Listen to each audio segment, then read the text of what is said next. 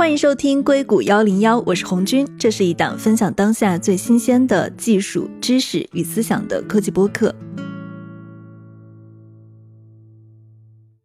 最近 FTX 出事以后呢，它牵扯到了非常多全球著名的投资机构，比如说我们知道的红杉资本、Paradigm、代码西投资、软银，还有老虎基金。那很多人也在说啊，就 FTX 出事之后，这是不是 VC 禁止调查的失败？或者我们这样说啊，就是 VC 它也不是说它不做禁止调查，比如说红杉，他就说在 FTX 事件中，他做了广泛彻底的禁止调查。而且代码西最近也发了一份公开声明，在公开声明中称自己做了非常彻底的尽职调查，且审计了 FTX 的财务报表，大概花了八个月的时间做尽职调查，但是还是未能幸免。他在声明中是这样说的：“他说，由于我们在 FTX 只有百分之一的股份，我们没有董事会的席位。”一位叫做 Nova Smith 的科技博客的作者就指出来说：“当然，当马西他没有获得。” FTX 的董事会席位，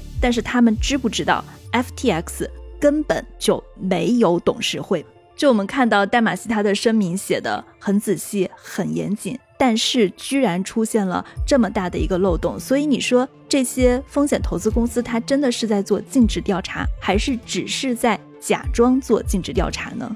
这期我们就来聊一聊。VC 是如何做尽职调查的，以及他们该不该对这几起负面案件负有责任？今天跟我们在一起的嘉宾有创世伙伴资本的合伙人周伟，Hello，周总你好，红军你好，硅谷幺零幺的朋友们大家好。还有一位嘉宾是 Fusion Fund 的管理合伙人张璐，Hello，张璐你好，红军你好，大家好。还有一位是 Bold Ventures 的合伙人刘峰，Hello，刘峰你好，嗨，大家好。那在开始的时候，我们先来给大家回顾一下之后我们播客会聊到的四起事件，因为我觉得可能不是每一个听众都了解。二零一五年十月，《华尔街日报》记者约翰·卡雷卢发表了一篇关于 Zeranos 血液检测结果不准确，甚至连检测设备都不是自己的这样的一篇报道啊。这个精心被维护的十二年的骗局才一点一点的被揭开，因为像 Zeranos，它大概是在二零零三年成立的。之后呢，这家公司它在各大媒体的集中曝光下，它精心维护的谎言一点一点分崩离析。它的创始人伊丽莎白霍姆斯也是到今年年底也才结束他的法律审判，最后的判决结果是被判入狱十一年零四个月。这是第一起案件，这起案件呢发生在从二零一五年开始持续到今年。那所有的硅谷 VC 都说，你看，在这起案件中，并没有专业的 VC 参与其中。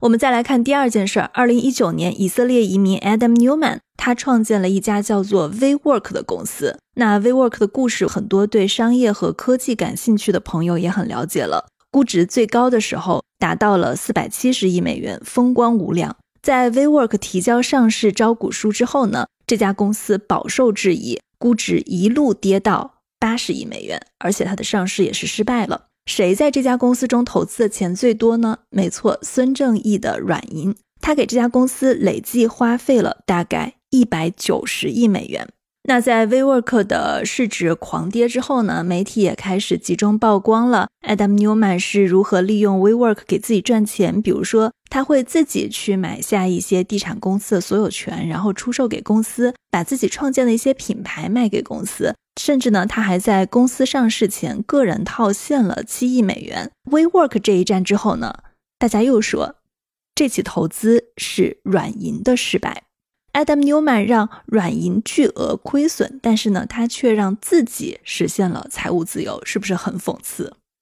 第三个故事是在2020年，一家叫做 Liqula 的氢能源卡车公司上市一周以后啊，它的市值逼近320亿美元。320亿美元是一个什么概念？在美国的上市公司中，这家公司的市值仅仅次于特斯拉与通用汽车。是美国市值第三高的车企。那这家公司它一直打的旗号是是一家氢能源卡车公司。华尔街一家叫做海登堡的做空机构呢，之后是发布了一份做空报告，指出这家公司所谓的氢能源不过是个骗局，因为它的卡车呢并没有氢能源技术，而是靠重力从坡上推下来的一个空的车壳子，非常匪夷所思。那在二零二二年十月的时候，Likuna 的创始人。Travel Milton，他是被判有证券欺诈罪，最高可能面临二十年的监禁。那这次呢，与 l i q u l a 合作且持有 l i q u l a 股份的通用汽车成了行业的笑话。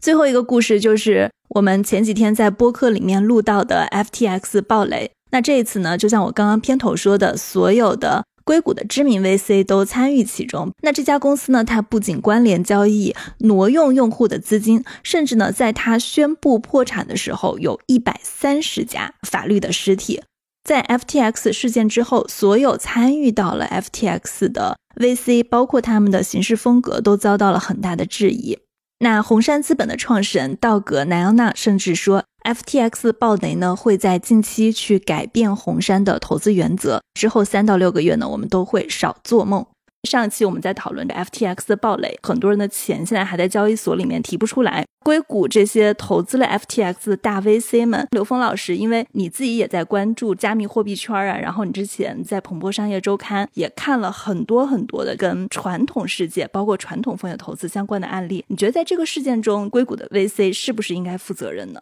这个问题好尖锐啊！理论上来讲，这些 VC 都是倒霉蛋子，他们是真正的把钱投给了像 FTX 或者其他这些公司，因为这些公司出了问题，他们是血本无归，是真正的受害者。我看到的像 FTX 这样的糟糕的事件背后，其实 VC 起的作用，特别是响当当的名气很大的这些 VC 起的作用，有点点让人尴尬。所以，我还是会认为，在这些问题里面，VC 他们是负有一定责任。当然，必须要指出，他们也是受害者。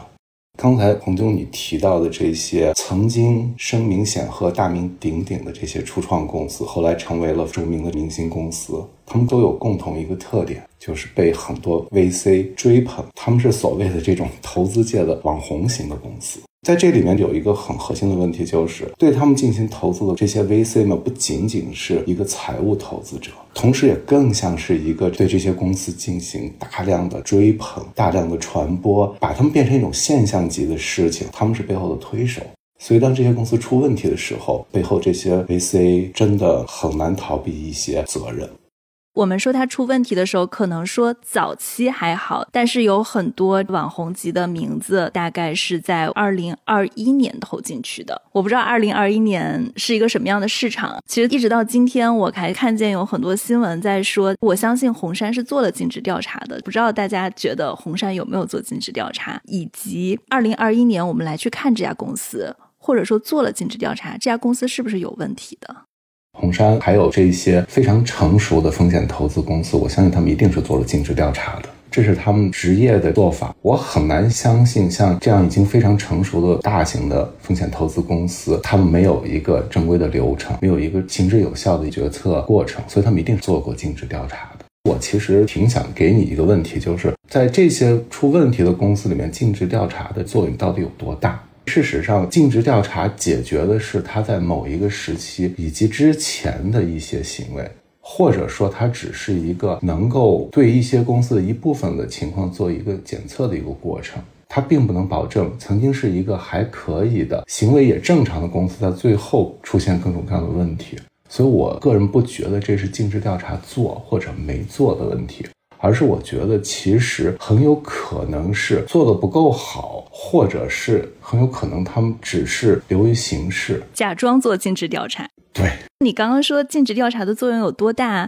我稍微说一下我自己的几个观点。比如说，我们来看 FTX 现在它的问题，它跟 Alameda 之间的关联交易的过程是从什么时候开始的？肯定不是从今年开始的。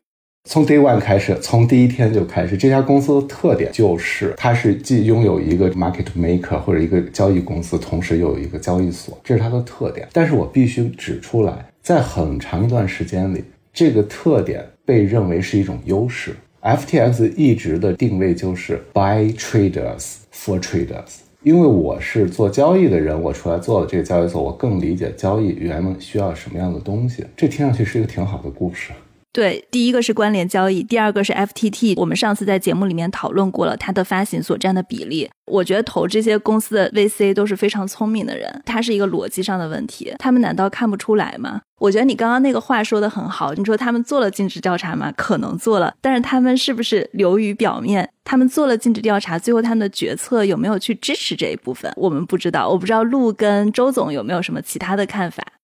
我其实觉得，就是到底尽职调查是在调查哪部分？因为我的背景也比较特殊，我曾经是一个科技创业者，然后在做创业的过程中，也接触了各种各样的 VC，也经历了不同的 VC 它的不一样风格的尽调过程。其中呢，也有一些自己的感受，会最后给了我一个很大的动力，让我在公司成功退出之后，成立了自己的 VC 基金。确实有很多的 VC，它虽然做尽职调查，尤其是在增长期或者投资金额比较大的时候呢，很多尽职调查还是单纯的专注于在财务层面上的一个金融的分析。但是很多时候，财务数据这个东西是有一些让创始人可能比较容易造假的空间的。但是，如果我们能够花更多的时间去看看技术的本质，去看看本身它这个平台的技术的特点，它有没有合规层面上的风险，包括今天聊的公司，它其实每个公司也都是不一样的例子。那我自己本身是投深科技和医疗的，我当时做创业的时候就会有一个比较大的感受，就是对于深科技的公司，它的尽调适合做快销啊或者 to C 的公司是很不一样的。那再到做医疗的公司，其实你要去做尽调的时候，关注的地方也应该更不一样。不一定每个 VC 它都会有专门独立的团队，有足够经验、专业的技术背景，专注的去做一些技术尽调，或者针对不同类别的公司去进行深入的挖掘。比如说你提到的 s a r a n o s 当时有很多非常知名的，不仅是投资人、企业家，还有包括政客去站台。但是作为一家医疗公司，尤其像我们这些一直做医疗领域的投资的投资人，其实我们能看到投资人名单里没有专门做。医疗的投资人去参与，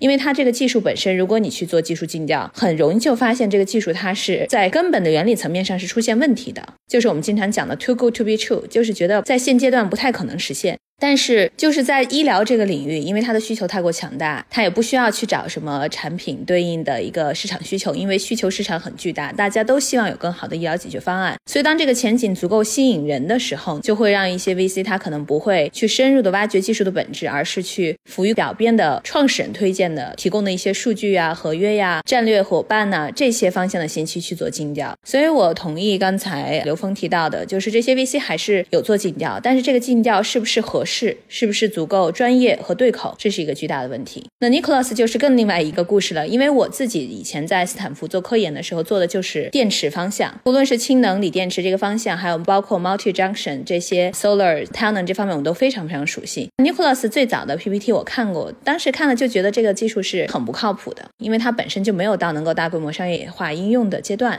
在这个情况下还可以吸引那么多资本的投资，其实也是解释了我刚才讲到的，大家到底是不是有合适的团队以及足够专业的知识去做特定公司的尽调。尤其是现在我们步入到了一个新的创新时代，那就是核心的创新其实不是 to C 端，而是 to B 端，是更多专注于基础技术创新、技术应用创新、医疗创新、深科技创新这些领域。一方面非常激动人心，但另外一方面非常容易出现让大家觉得前景很广阔、非常吸引人，但实际上对技术不足够了解而去下一些不一定是最正确的判断的投资出现。那当大的 VC 基金开始发出这样一个强烈的信号之后呢，它的站台和引领效果是非常明显的，也会吸引一些战略投资方、个人投资方、家族去入场。可能入场之前的一个前提就是觉得，哎，最早的那个大的 VC 基金已经做过足够的技术尽调或者全方位的尽调了。但是我们如果回头去看，其实那个尽调不一定是真正的看到了技术的核心的一个本质去下的这个结论。周总，你怎么看这三起事件，包括 VC 的尽调跟 VC 应不应该对他们负责？好的，首先我很赞同前面两位嘉宾的观点。我也是做了十一年的创业，然后进入投资，有十年在 KPCB，现在我们做 CCV 有五年了。两位嘉宾的观点，我赞同的部分我就不重复了。我只是从一个基金运营的角度来看看我的看法。首先，尽职调查是非常非常重要，无论多早期或者多晚期，其中很核心的是对人的尽职调查。这也是为什么我一直坚持认为，投资这件事儿，你只能在自己熟悉的文化圈里面去投资。虽然我在 KP 干了十年，但是我并没有狂妄自大到认为我可以去投资全世界各地的创业者。因为今天我们 CCV 开始在做一些全球投资，我们也只跟着中国创业者去做投资。这里面就是有很多东西是你面对面跟一个你了解文化背景的人去沟通的时候，你是能够基本判断他的思维模式的。所以对人的判断，我觉得是第第一位的尽职调查的核心，这是第一。第二呢，从一个组织结构来说，如果说它有大量的内部竞争，而且它是覆盖式打法的话，是比较容易出现这种情况的。但是从另一个角度来说，比如说 Benchmark 这种基金，他们人数不多，主要是几个 senior 的 partner 在一起做事儿，彼此是透明的。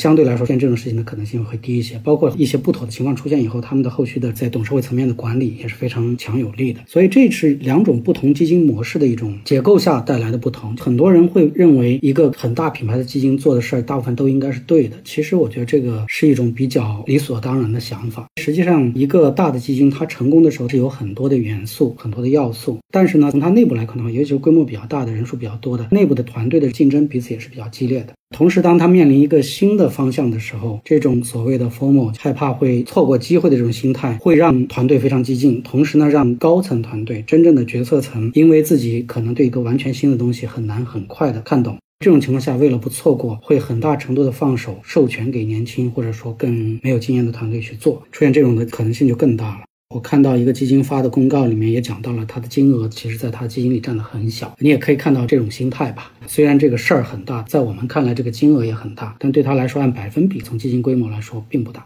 所以可以看到这种心态的存在，因为它是一个覆盖性打法，它需要在任何一个领域出现迹象的时候都要去覆盖。所以从我的角度来说，我能明白为什么它发生了。但是从一个基金来说，出现这么大的可以称之为 fraud，肯定是非常大的问题，它一定会有一定内部的一些重新的调整、管控和措施出现。回到您说 VC 有没有责任，我是一直相信权力越大，责任越大。特别是顶级的品牌的基金来说，它肯定是具有大量的领头羊效应的。我觉得对跟随投资的小基金加办来说，我不认为这些 VC 的行为对他们有责任，因为每一个机构投资人或者叫合规投资人吧，都应该自己承担风险，自己完成尽调的责任，不能说哪个品牌大我就跟着他去投，那是你自己的决策，那是你的问题。但是在这种项目上出现大量的个人，尤其像 Web Three 这个方向上有大量的个人参与，在这种情况下的话，实际上包括 FinTech 很多领域都有这个问题，因为涉及到大量的个人的百分比很高的金钱的介入。这个时候，顶级投资机构的品牌本质上对这些被投企业起了一个加持的作用的时候，那这些机构你肯定责任就变得更大了。所以，实际上在中国，其实有一些项目出现问题以后，会看到政府会要求 投资机构承担一定的责任。这个事儿从法律上来说，可能没有清晰的条文，但是呢，为什么他们这么认定呢？也是有这方面的一些逻辑在里面。投资机构承担什么责任？法律上？法律上没有责任，但是从道义上，他会要求你承担一些责任。从这些角度来讲的话，我觉得只要你的机构品牌已经足以影响到别人，尤其是对大众产生影响，那我觉得你必须要很慎重的做事情，并且对相应的结果承担相应的责任。刚刚我注意到陆也提到了这几起事件，它的性质是不太一样的。比如说我们提到的 Zeranos 还有 Likuna 新能源卡车这两个公司，它是属于技术主导型的公司。我大概的跟听众解释一下这个背景：Zeranos 是一家血液检测公司，他们号称能够用一滴血去检测你的上百种的指标。最后这家公司还进了美国的一个大的零售超市。然后呢，有一些人用他们的血液检检查出了很多的问题，比如说，在一个孕期很健康的状态下，这个血液检测公司说他已经流产，还有有一些男生会被误诊有前列腺炎，或者有一些人他收到了艾滋病毒的假阳性结果，因为他的一滴血检测在技术上做不到。他们怎么做的呢？就是往血里面兑水去解决他要完成的一百项检测。但是你可想而知，这样的检测结果是非常非常荒谬的。这个创始人伊丽莎白霍姆斯，她被称为是硅谷的女版乔布斯。因为他也是喜欢像乔布斯一样穿着黑色的高领毛衣去演讲。当时是有很多的 VC 投资人，包括美国的前国务卿基辛格，还有美国的国防部长威廉佩里，包括知名的传媒大亨默多克，还有甲骨文的创始人 Larry Ellison，很多人去投资他。当时是风光无两，直到二零一五年。华尔街日报的记者写了几篇重磅报道，去揭露他们公司的造假事件，就是说他不可能用一滴血气完成检测，然后这件事情才被全部的曝光出来了。另外一家公司，我们刚刚频繁提到的氢能源卡车公司是怎么造假的呢？他们不是说有氢能源卡车吗？其实他的那个视频发布是靠重力把卡车从山坡上滚下来的，但视频的拍摄有一点技巧，镜头后期稍微倾斜了一点点，让你看着好像是氢能源卡卡车自己在开，其实他是做了一个斜坡的让卡车靠重力滚下来的视频造假，也是诓了很多投资人，圈了很多钱。现在法院也在开始起诉这家公司。这是这两件事情的背景。我是觉得像 Zeronos 跟 Liquila 跟我们之前提到的 FTX，它其实还是有一点点不一样的。一个是技术上不可能的造假，还有一个是金融上的，比如说像关联交易跟挪用用户资金。我不知道这三起事故发生以后啊，对自己，比如说在投资、在投资做决策的时候，你们内部有没有一些类似这样的，我们要排查或者我们要杜绝哪些事情，或者我们有新立一些禁止调查的规矩？从周总开始。好的，首先第一，先从 FTX 项目，我把它定义到 FinTech 的领域，因为我投 FinTech 很早了，国内最早上市两家 FinTech 公司都是我投资的，宜兴和融三六零的 A 轮。因为我之前创业也是在金融领域，中国本土的第一台自主知识产权的 POS 机软硬件都是我一手完成的，我设计的。后来我们第一家公司也是国内在金融行业做信用卡支付风控和软硬件最大的一个市场占有份额的公司，九六年就上市了。所以相对来说，这块风险我们心里从一开始就很清楚。这也是为什么我们投 FinTech 开始就有一个规矩，包括在创立了 CCV 之后，这个也是我们内部争议很大，有其他合伙人不同意，但我坚持的一个原则，就是自己持有资产。我们做平台就是平台，如果你自己在里面持有资产做交易的公司，我们是绝对不投的。我觉得这里面是有一个很大的问题在哪里，它就是不要挑战人性。当你自己持有这个平台，同时自己又作为一个交易对手在跟大家交易的时候，人性的经不起考验的吧？你再多的规则和风控都是没有用，因为这个利益太大了。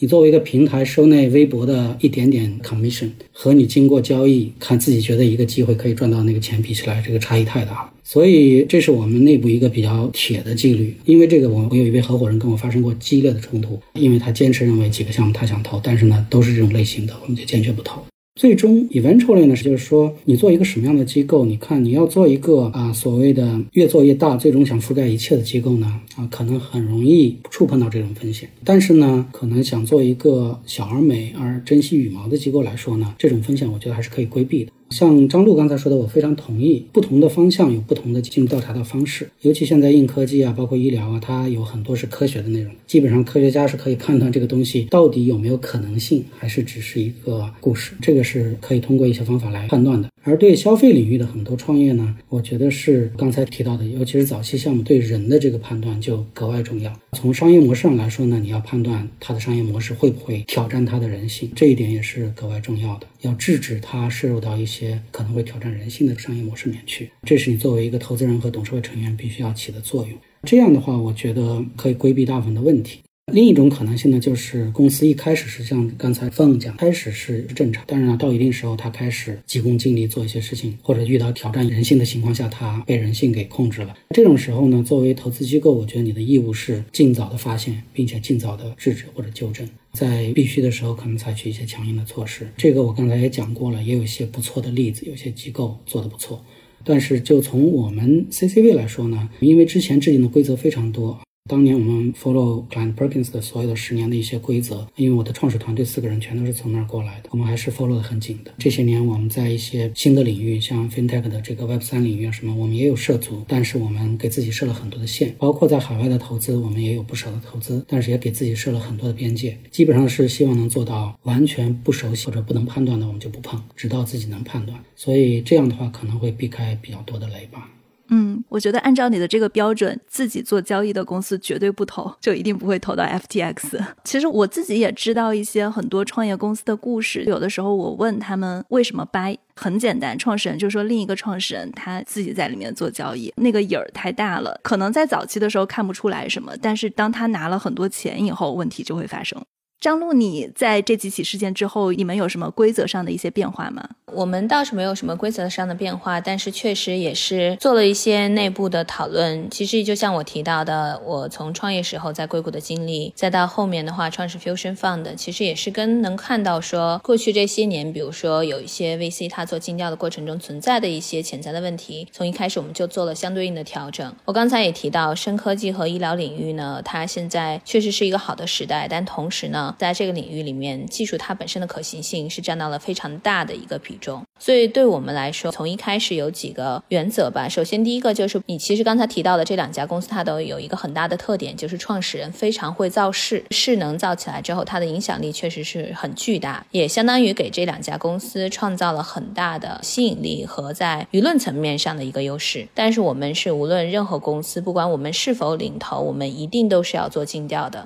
不管是不是其他的领头方做过尽调，我们自己有一个独立的尽调，这是第一点。第二点呢，对于技术的尽调的部分非常重要。一来很重要的就是技术本身它的可行性，因为深科技、医疗这两个领域，它和 to C 不一样的一点是，你没有办法做到之前硅谷经常流行的一句话，就是 fake it until you make it。因为很多 to C 的应用，你可以通过造势能创造巨大的影响力，来吸引很多的资源、优秀的人才，然后再通过这个方式把你可能当初有点夸张过，或者说是已经提出过的这些巨大的用户数字去做起来，因为你可以去砸钱的把数字给烧起来。但是，呃，深科技和医疗它的问题是，如果这个技术未来做不出来，无论你投入多少钱，它可能就是做不出来。很多时候，一些前沿技术呢，它的未来是一个黑盒子，可能专业的人都不太确定你要投入多少钱才可以做出来。所以，对我们来讲的话，很重要的一点就是要评估技术它本身的可行性。很多时候，你会看到有一些公司提供的数据，尤其是像我们看电池行业的，经常能看到公司。提供的数据就是我讲的 too good to be true。仔细再看一下，就发现它在实验的一些基本参数层面上做了一些自己的调整，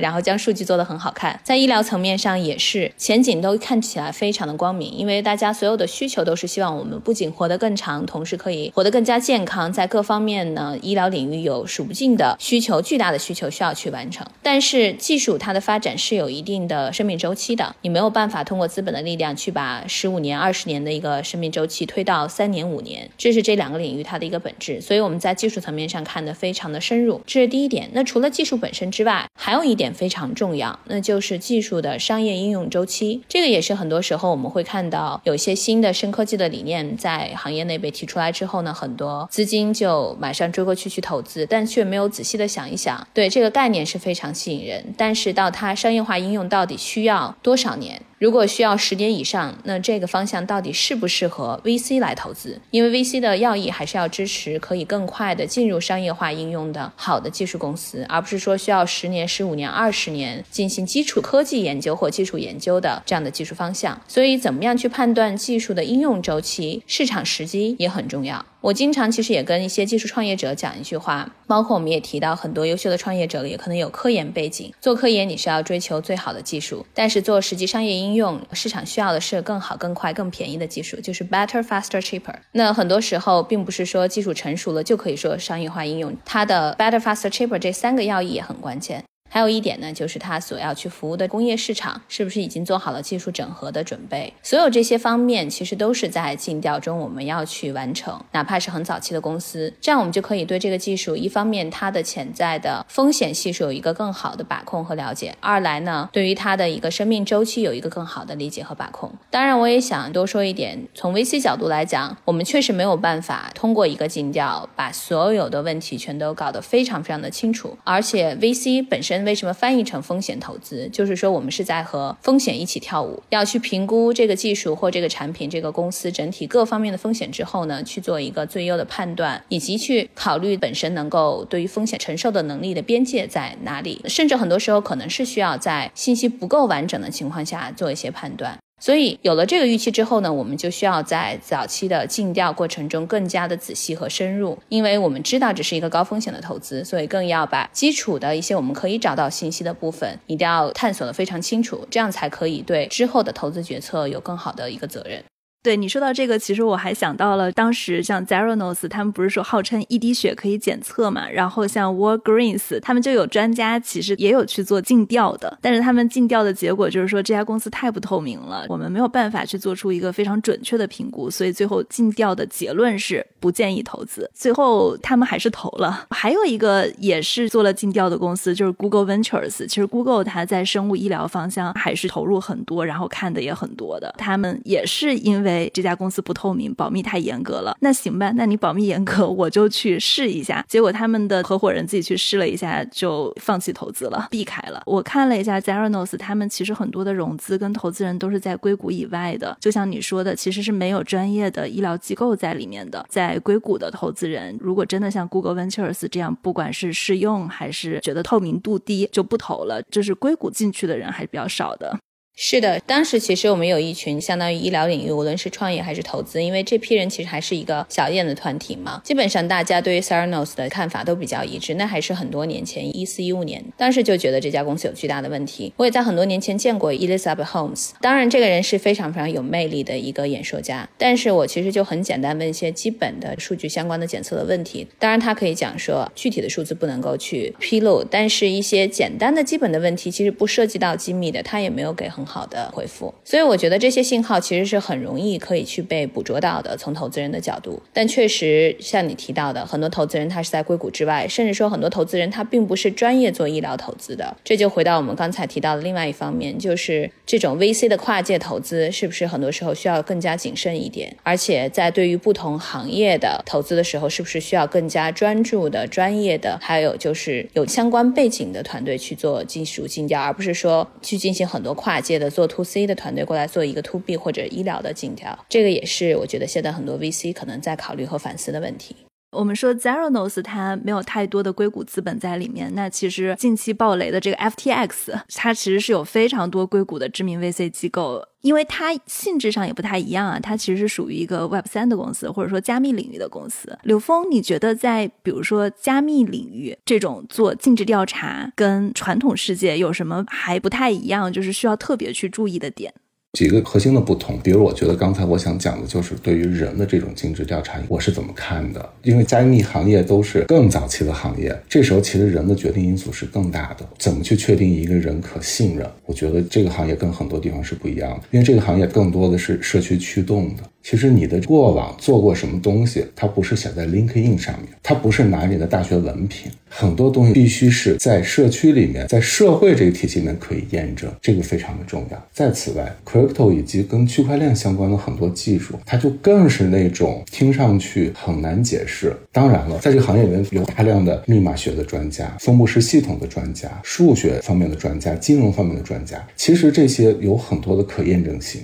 还有一个特别有意思的地方是在加密货币的领域，很多的数据是完全透明的，特别是链上的行为和链上的数据是完全透明，并且大量的工作是直接拿出来 code 让大家要看的，要拿出代码看的，代码质量的高低，代码自己的这种是否有原创能力，其实都是可以检验的。相反之下，它既有这种非常艺术的一面，对未来的判断，另外它有非常科学的一面，不断的交叉和验证，这是它自己本身的有的一些特点。我能感觉到大家每一个人的方向不同，整个尽职调查的方法跟注重看重的资料都还是完全不一样的。我其实是觉得尽职调查这个事情不仅仅是因为尽职，其实是做更多的验证。这不是只是为了尽一个责任，而是要去做大量的验证，能够验证出来一些真实的东西。说到这里，能不能给大家解释一下？因为我们刚刚一直在提尽职调查，你们一般会去做哪些方向的尽职调查？然后一般会怎么做？大家可不可以都解释一下自己做尽职调查的方法？我相信很多听众可能也会很感兴趣，如何评估项目？我们尽调的话是有一套内部的流程的。从尽调开始的话，第一步整体的尽调是有大概五六个维度要去评估。第一个是技术风险，就是我刚才提到的技术本质的风险。然后团队风险，当然对团队过去的经验，还有他们本身团队内部的氛围，包括彼此之间的股权架构，这些都要看得很清楚。团队本人的一些尽调也会去做。然后第三个的话呢，就是市场风险。市场风险包括比如说市场的规模，还有说市场的时机。我刚才也重点提到过技术应用的市场时机。下一一个是运营风险，因为除了技术本身，怎么样去把它做起来，go to market 这些都是。下一个呢是竞争风险，就是整个竞争市场是什么样的一个形态。到最后呢，还有一个很重要的就是退出风险，这家公司最后的退出场景大概是有哪几种可能，大概规模是怎么样。所以这几个六个不同的维度是我们整个尽调报告需要覆盖的所有的部分。那整个尽调过程大概至少是需要一个月时间左右，我们已经是属于做的比较快的机构了。整体的不仅我们内部做很多的调查和内容，还有对外的一些 reference，包括找行业专家将所有的信息整合起来。那可能报告如果说你看页数的话，从十五页到三十页都会有。那这是第一步的尽调。这个尽调做完之后，如果所有的部分都没有问题，那最后一部分呢就是法务尽调，那就是要去看公司本身，它从法律文件注册再到它的股权价格各方面都有审核一遍。这部分有很多律师的参与，包括它金融层面上的、财务层面上的尽调，再到最终所有的文。件签署完成投资，第二部分可能也大概要花一个月时间左右，所以我们是这样的一套内部的非常成系统的一个尽调的流程。我很好奇，团队尽调一般是会尽调哪些方面？团队尽调的话，第一可能我要提一点，不一定是每个 VC 都同意我，就是我们一定会和团队有很多次的沟通交流，包括很多次的见面沟通交流。因为其实，在过去这一两年的时间，确实有很多 VC 已经提出他们可以完全远程的去进行投资，进行线上沟通交流之后，直接去确认投资的意向。但我们一直还是坚持一点，就是所有投资的团队，我们必须要见面，而且有深入的沟通，这个是一个基础。在这个基础之上的话呢，当然要做很多 reference check，这个 reference check。有包括说他们给我们提供的 reference，无论是他过去的合作方、他的团队等等，我们也会私下通过自己的关系去找一些不同的人去了解他过去的经历，包括他为人的风格、领导力的体现等等。我们也会去拜访他的公司，也要去看一下他和他的无论是联合创始人，还有包括他私下的其他的员工的一个氛围是什么样子，公司内部合作的大概的形式是什么样子。最后的话呢，我们也会做很多的客户层面上的尽调，通过对他们的客户。访谈行业的访谈，去了解他在进行对外的合作就沟通交流的时候，这个人本身过去这几年的一个表现是什么样。所以，并不是只是简单的说聊一聊，觉得这个人非常可靠，我就可以信任他，还是需要很多他过去的经验以及第三方的信息去进行佐证。同时，在我们最后一步的法务尽调的时候呢，我们会使用第三方的服务去进行正式的个人的背景调查。这个其实就是那种第三方服务公司，他会查一下这个人有没有犯罪记录啊，有没有其他的一些。违规记录，在美国的好处是很多信息它也是半公开的，所以通过这样的专业服务，最后也是查一下，不要有一些其他的问题我们不了解或者是之前没有尽调到。嗯，我刚刚之所以提到团队的时候，其实我觉得团队可能就是在看人嘛，大家也会很关心。比如说，当一个创始团队出现一些怎么样的情况的时候，它算是一个信号，说，哎，这个点我要注意。比如说，两个合伙人如果股份是平均的话，哎，这是一个信号；或者四个合伙人股份平均，它代表有矛盾很难解决；或者说，这个创始人他在做这家公司的时候，他同时也在去做其他的公司，这些是不是红色的信号？对，我觉得像你提到的，首先专注那是最基本的。如果一个创始人在做一家公司的同时还在做其他的公司，那当然就是红线，是一定不能投资的。那回到我们提到说股权架构层面上，确实可能不同的 VC 有不同的偏好。确实，我们也是会觉得，如果说联合创始人之间的股份是完全平均的，在后期会导致很多内部的纷争或者是内部的内耗，因为不可能有一个团队大家彼此是永远一致的。但这个并不是一个红线，很多时候我们也是。看说，哎，你股份的划分如果是完全平均，那你内部有没有一个大家都同意的方法论？就是如果出现纷争、出现不同意见的时候，谁来做最终决策？如果公司内部有一个明确的最终决策人，这个也是可以接受的。我觉得很重要的还是要看说创始人本身他的思维理念，他们有没有从更加长线的角度去考虑公司的运营和即将遇到的一些风险，就是对未来有一个合理的以及长期的预判以及提前的规划。周总，你讲一下你们做尽职调查的方法吧。嗯，我觉得张璐已经覆盖的非常全面了。任何一个正规的投资机构的话，大家方法应该都是差不多的，所以我可能就不再重复了。我觉得强调一下几点吧。至少从我们来说的话，我们有个机制，就是需要所有的投委会成员至少要见同一个领域的三到五家公司，我们找出来认为最好的可投的可能性的标的来全部见过。同时来探讨哪一个团队是我们最想投的。这个方法呢，主要是为了规避以前我们确实碰到过。从内部管理来说呢，年轻团队有自己的偏好，但是呢，作为一个机构来说，最终你追求的是有一套成熟的方法论和最高的概率投到正确的公司和团队。那这种情况下，尤其是做基金做的时间比较久了以后，一些比较 senior team 会逐渐的离市场会稍微远一些。那为了规避这一点的话，我们是有强制要求的，所有的投委会成员必须要见过三到五个平行公司、可对标的公司，然后呢再评估。换句话来说，我们仍然是把人放在第一位来看，这个要素可能在我们这儿是特别强调的。有一些什么特别的红线吗？红线肯定有一些，像你刚才讲的这种同时做多件事儿，在我们看来确实是个红线。但是呢，很多时候呢，一些红线又看怎么画了。因为也有些机构，比如说夫妻两个人创业就不能投。但从我们机构来说，我自己投的项目里面，夫妻两个人创业成功的案例很多。像我投的探探就是夫妻两个人一起做的，最近马上要上市的蜀坤也是夫妻两个人做的。我十月份刚刚在纽约上市的完美移动 Perfect Corporation，它也是夫妻两个人创业。所以在我这儿这就不是红线，这是个浮线，蛮好的例子，对吧？然后呢，也有人说投资人出来创业比较不靠谱。但是我 A 轮投的喜马拉雅两个 founder 里面，co-founder 就是小雨，原来是个投资机构的投资人，后来在建军创业的时候加入做了一个 co-founder，那他们合作的也非常好。所以我觉得 eventually 呢，有些红线肯定是不能碰的，包括过去有这种 fraud 的记录啊，个人人品的问题啊，包括这种同时做好几件事不专心这个事儿，肯定都是红线。但是对我来说，我们建团队的时候，我比较喜欢除了办公室场所以外，一定要请对方团队多个人一起，在一些比较 casual 的环境下聊聊聊天、吃个饭，而且不止一次，让他们在放松的环境下看到他们自然的非工作状态下互相沟通的状况。因为你跟他们开会看到的全都是，就算是一般的团队，他也可以经过一系列的 rehearsal 做得非常的完美。但是在一个相对放松的环境下，你可以看到他的表现。我觉得这个是一个我们比较关注的一个他的他们彼此的沟通的方式，我们特别关心。关于你刚才讲的股权结构这件事儿呢，也挺常见的，很多团队一开始都有这个问题，不代表他们不可以投。这个时候，实际上，反而作为一个机构投资人，你起的一个重要的作用，就是要帮助创始人来合理的设计未来的一个期权计划，把期权更多的分配给真正一直在贡献更多力量的人，逐渐的让他们的占股比例产生一个差异化的变化。这其实是投资人能起到的一个重要的作用。这个点很好。归根结底，我做了十五年投资了。现在我比较担心的就是离市场太远，所以我强制自己所有的项目在投之前，我是要建三到五个团队，让自己能跟一线市场靠得更近吧。同时呢，用直接面对创业者、多次面对创业者的启发方式来有感受。这也是为什么我觉得我一直在讲做早期风险投资其实挺辛苦的一件事儿。因为你做二级市场的话，你可以住在 No matter where，你都可以投二级市场，你可以在美国投中国市场，你可以在中国投美国市场。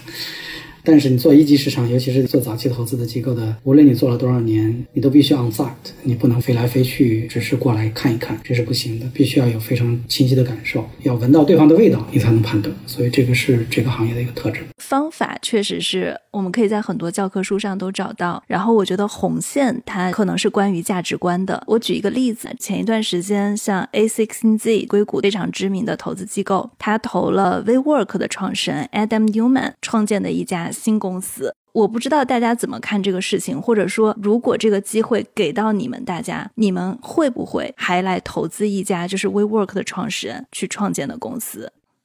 因为这个话题确实当时在硅谷也是掀起了一阵风浪，因为它的估值也非常高。大家也都知道，在刚刚开始做公司第一轮就拿到了如此高的估值，而且 Andreessen 投了这么大的一笔钱，三点五亿是吗？对，当时不止 VC 在讨论，创始人在讨论，甚至很多 LP 也在讨论。包括你提到的 Theranos 的这个创始人，最后的下场是被起诉、被判刑。但是 Adam 其实是从 WeWork 全身而退，当时软银也没有做任何对他的起诉的一个行为。同时还以一大笔钱，相当于把他推出公司。所以，如果你要是问我的话，我可以直接的讲，这样的创始人我不会再投。那当然，不同的基金、不同的投资人，他有一个自己不同的决策思路。但是对于 Adam 来讲呢，我觉得商业运作过程中遇到不同的市场，你可能不一定每个时候都做最正确的商业或者是运营的决定，这些是可以理解的。因为我们当然要允许创始人犯错，允许创始人在不停的探索的过程中，通过错误的尝试去学习和成长。长变得更好，这个是本身创新和创业的一个必然的过程。但是呢，Adam 在当时有一段时间出现了一个最大的问题，其实是有一定的 fraud 的行为。无论是说他自己的在财务层面上的很多的问题，还有包括跟投资人的一些信息披露等等，他其实存在不少的 fraud 的问题。但是呢，投资人并没有决定对他的这些行为提起后续的一些追溯啊，就没有给他导致不好的后果。所以我觉得这个可能对我来讲是一个红线，因为我们也回到刚才其他几位嘉宾提到了，其实投资的过程有一点很重要，也是说彼此之间作为长期合作伙伴的一个信任。那如果这个创始人有过去这样的一个历史，那对我来讲可能很简单的一个原因就是我没有办法再信任他。如果没有办法再信任他呢，那我就需要保证这个公司有非常强的 governance 监管的一个体系，才可以让我觉得有信心去投资。但是这可能就会有点本末倒置，所以对我来讲，这样的创始人我是不会再投资的。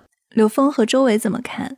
如果我们现在只有这么一个简单的信息，他之前是他 WeWork 之前做的那些事情。投不投他，其实我会两看，我可能更想听听他到底在做什么样的东西。童军，你讲的是应该他估值十亿美元的那个叫 Flow 的所谓的住宅的房地产公司，因为我对他这种类型的完全不能理解，所以我很难判断。但是我可以讲他，我肯定不投，因为在他拿到 Flow 的这个房地产公司的投资之前，他跟他老婆还搞了一个公司，一个项目叫做 Flow Carbon，我如果没有记错，其实做碳排放的公司，通过碳排放来做，它其实是。一个 so called 所谓的 Web 三公司，对，A sixteen Z 投的就是这个。哦，no，他是做了两个公司。OK，一个公司呢是 Flow Carbon，这是比 Flow 更早的，它是很简单的抄了一些之前市场出现的一个把碳排放量变成 token 代币，然后用区块链的方式去激励这种减少碳排放量的做法。这个事情真不是新东西。A 等其实对 crypto 是很有兴趣的，他之前做过一些事情，但是在我看来，这是一个特别劣质的抄袭。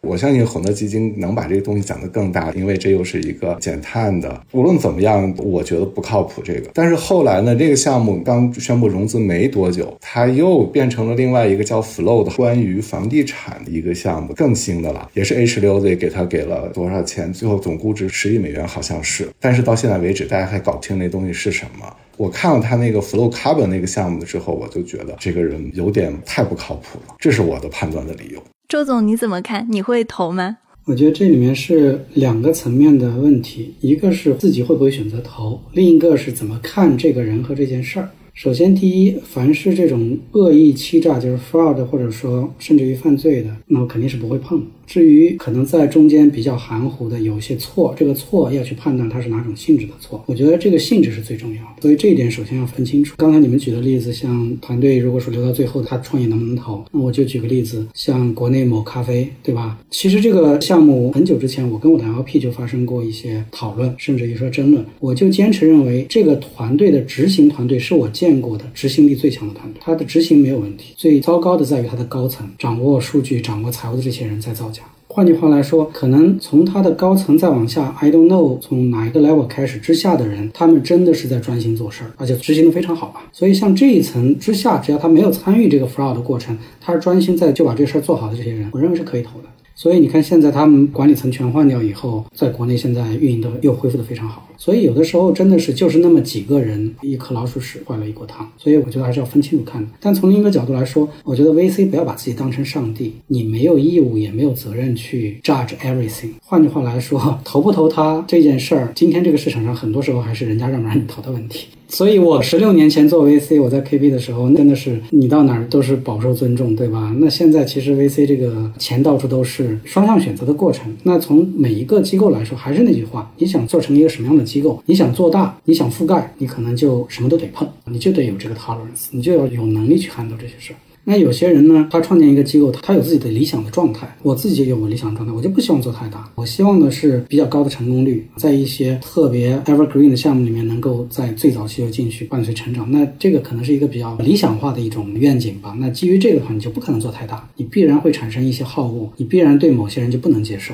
那我们机构我觉得是比较知名的洁癖比较强的，对某些他就是不能接受。这种情况下，其实你到最后你会发现，对方也不会选你。你也不会选它，这就是我说的。最后，大家其实是看价值观还有气味是不是相投嘛？对啊，这市场上美国、中国都各自有几千家 VCPE，你不投别人会投，那让他去投嘛。你只需要选择你想选择，就跟交朋友一样，你不需要跟每个人交朋友。年龄越来越大以后，你会越来越发现，你对你甚认识的人，你都想做减法，你每天都想删掉微信里面一些人。那投项目也是一样的，你不需要投那么多项目。你这段话让我想起了 Sam，他在就是 FTX 宣布破产以后，他有出来接受一个采访，他大概是在那个采访中说，他其实挺后悔宣布破产的，因为他觉得总会有人愿意去支持失败的创业者的，他说不定奋力再融一下资还能融到。坦白说啊，我看到那句话还是挺震惊的。但是你看，像 A16Z，他最后也还投了 Adam Newman 嘛，就是还挺震惊的。Adam Newman 这事儿，我的看法跟刘峰有点像，我觉得他的最大的问问题和相信他的人的最大的问题在于，这是一个旧事儿戴了一个新帽子，或者说叫皇帝穿了一身新衣服，你就以为真的是穿了身新衣服。其实做一个 VC，我觉得核心要看清楚他做的那个模式到底是个什么东西。之前 WeWork 这个模式本身它就是一个已经存在了很多年的办公分租，只是做的更 fancy，戴了一些所谓互联网和社交的帽子。本质看清楚吧。这个项目本身，这个人本身，我不了解他 fraud 做了哪些事儿，我只是说，就从他这个商业模式来说，他如果不讲那么大的故事，他最后融资过估值就是个几个亿美金，最后上市现在值四十亿美金，你可以说这是个不错的项目，还行的项目。但是你非要把这个戴了无数的各种帽子来讲故事，那这个模式本身的本质是另一回事儿的话，这可能也是投资人自己看问题的一个角度的问题吧。嗯，路他 fraud 具体是哪些方面？你还记得吗？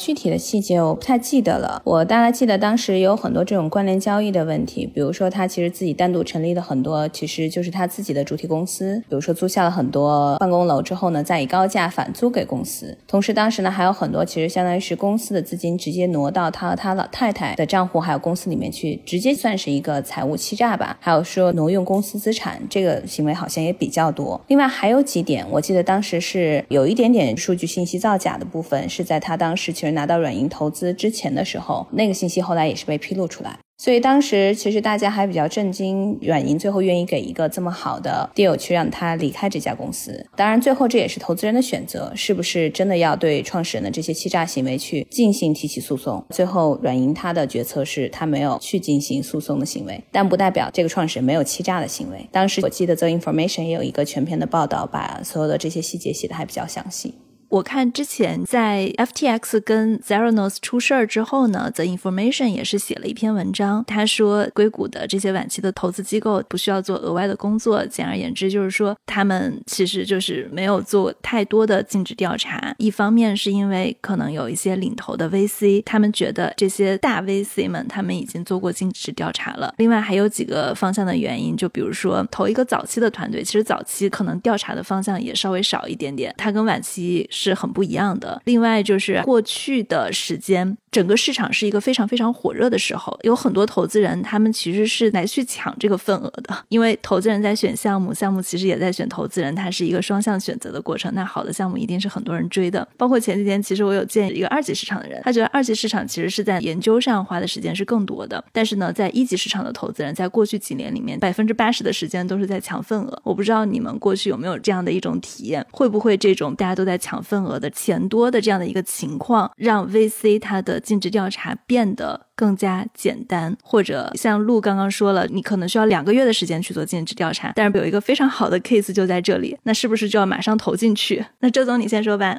每个机构有自己的特征吧。所谓的决策其实就是放弃嘛。你做了一个决策，必定是选了一个，放弃了另外的。所以任何一个决策都是同步带来放弃的。所以我觉得，只要你敢放弃，这就不是太大的问题。那你刚才描述那种情况肯定是存在的。换句话来说，像你描述的 FTX 后续的问题里面，是不是有可能到一定时候，投资机构根本都不敢要求做深入尽职调查？因为一说深入调查，我要花半个月时间、一个月时间，我要再进来 interview 你所有的人，看你所有的东西，可能。创始人直接告诉你，我份额满了，请你离开。那这个时候，对一个投资机构，无非就是你还要不要进入这个局面，这是一个选择。我能理解大机构的问题，因为他们钱很多，对他来说，可投资金额大的机会并不多。这个对他来说是有的时候是被迫要上传的。当然，对小机构来说，像我们这些 boutique 机构来说的话，我觉得这不是个必须要做的事情，你完全可以放弃。我相信一句话，是过去描述感情的，现在来讲，弱水三千嘛，你可以只取一瓢饮，到处都有项目，你为什么一定要在这棵树上吊死？Anyway，我觉得可以放弃吧。呃，对，其实我很同意周伟的说法，因为去年其实我们在硅谷就面临到这样的情况，很多大的基金，包括大家也知道，像 Tiger 这样的机构，甚至跳到早期来投项目，那他们确实决策是可以一天之内去决策的。所以像这个时候，我们去竞争，尤其要去做领头，确实没有办法说要去适应这种节奏。而且，确实就像周总刚提到的，我们的想法也是，很多时候跟创始人沟通的过程，其实是一个彼此尽调的过程。我们也会和创始人讲得很清楚，就是我们尽调的目的是干什么。这个过程中也给他们足够的时间去了解我们做事的思维。我们也有例子，就是有些公司在我们做尽调的过程中，因为我们对技术、产业和行业的深入了解，他最后选择了我们，却没有选择红杉，让我们来去领头早期。所以我觉得，对的创始人他会去 appreciate，会去非常理解，而且非常尊重，同时也会很喜欢说你愿意对我的公司做深入的尽调。尤其是我们要进来做领头方，领头也就意味着我们要上董事会。那董事会它可能就是像结婚一样，所以在结婚之前彼此非常详尽的了解是非常重要的。也确实有些时候呢，我们也能理解这个 deal 它的速度比较快，那我们也会和创始人沟通，如果很坦诚的告诉我们，确实我们现在有一些别的原因需要尽快把这一轮做完，那我们可以比如说突然间增加我们的工作量，然后在相对短一点的时间。短一点的时间，不是说几天，可能说以前要做四周的事情，我们争取能不能三周给他做完，或者说更快一点，两周给他做完。但是像这种大的机构，几天完成尽调的，那对我们来讲，如果这类的创始人他更加倾向于那样的投资风格，那我们确实也不是很好的匹配，也不一定就要每个项目都去投。确实好项目很多，而且最终的话，大家还是要找到彼此可以长线合作的伙伴。我一直还是觉得，我们作为早期投资人跟创始人的关系，还是一个长期合作伙伴的关系，不是单纯的说我只是来投资你作为一个投资人的。关系。那既然大家预期是要长线一起走下去，在初始没有一个合适的了解，怎么样可以保证未来会走得顺畅呢？刚才两位讲的都非常的棒，我是觉得目前出现这么多的问题，以及刚才我们谈论的这些案例，它背后核心的因素，并不因为是尽调做得好与不好。我觉得更大的问题是 formal 这种情绪在过去的市场上太明显了，很多投资机构和投资人，我觉得他们的动作是有变形的情况，大家太怕失掉些东西，特别是大。型机构太多的钱在手里，生怕投不出去，管理费怎么收？这是让很多问题出现的一个根本的原因。这种情况，我的看法就是，一些创始人如果他特别急于去融资，我经常会问为什么会这样？如果有更好的一些选择，为什么要去选择一些迅速的结束一轮，然后再开一轮这样的创始人？我觉得这个其实违背了基本的商业的原理。在另外一方面呢，我经常也在想，能够去对一些非常前沿的技术去做判断和研究的这种机构本身就非常有限。很多时候，现在的投资已经变成一种 social investment，社交型的投资，都是看谁投了去做一个判断的标准。我觉得这会非常的糟糕，这也是让现在很多的这种情况出现了一个很核心的原因。在 crypto 领域，这个是更加明显的。讲的特别好，我确实之前有遇到过 VC，问他们为什么要去投一家公司的时候，他们说他们需要在他们的 portfolio 上增加一些知名的案例，然后他们就想跟投一点，因为这个案例是一个网红案例。周总跟张璐，你们对刚刚刘峰说的会有回应吗？就是更多是一种 formal 心态，而不是尽职调查的问题。嗯，这个我同意啊，尤其是对一些新的东西，老合伙人不懂的时候，更容易出现这种情况。对，因为确实创新的周期它变化的还是比较快的，在很多新的东西出现的时候，包括我们经常讲的跟风口追 buzzword，甚至有些时候可能在硅谷会出现一种情况，比如说最近 AIGC 这么火，哎，你如果没有在看这个方向或投这个方向，你好像就已经不是最好的投资人了。我甚至也有遇到过投资人会讲说啊，现在不去投 Web3 的话，这证明你已经是不了解最新的一个互联网生态了。所以我觉得很多时候会有这样的一个外界压力，导致很多投资人他也。也需要从他现实的考量，可能改变他本身尽调的一个周期，但最终其实还是我们刚才聊到的，好在这个行业它是多样性的，每个 VC 和每个投资人都有自己的一套投资方法论，或者说愿不愿意有一套一以贯之的投资方法论，所以的话，可能也就可以匹配掉各式各样不同的创始人，大家可以去找到最合适的一个合作的方向。好的，那谢谢大家，拜拜。谢谢，谢谢大家，谢谢红军，拜拜。谢谢，再见。学到了很多，感谢，拜拜。好的，谢谢大家。我觉得这期我们的讨论可能更多是提出问题，而不是回答问题。那这个问题就是为什么 VC 做了广泛的尽职调查，最后还是难以避免让自己去绕开这些诈骗？那他们在决策的过程中，是不是有去坚持自己的价值观？包括像周总刚刚提到的这种大 VC 跟小 VC，他们的投资逻辑也是非常不一样的。我不知道我们的听众们是怎么看待这个问题的，欢迎大家给我们写评论、写留言，参与到我们节目的讨论中来。最后，如果你喜欢我们的播客，欢迎在你所收听的音频渠道来订阅我们，也不要忘记在你所收听的音频渠道给我们打一个五星好评。那中国的听众可以通过苹果播客、小宇宙、喜马拉雅、网易云音乐、蜻蜓 FM、荔枝 FM 来订阅我们。那海外的听众呢，可以通过苹果播客、谷歌播客、亚马逊音乐还有 Spotify 来订阅我们。特斯拉和未来的车主们，你们可以在汽车内置的搜索渠道来搜索到硅谷幺零幺。感谢大家的收听，谢谢。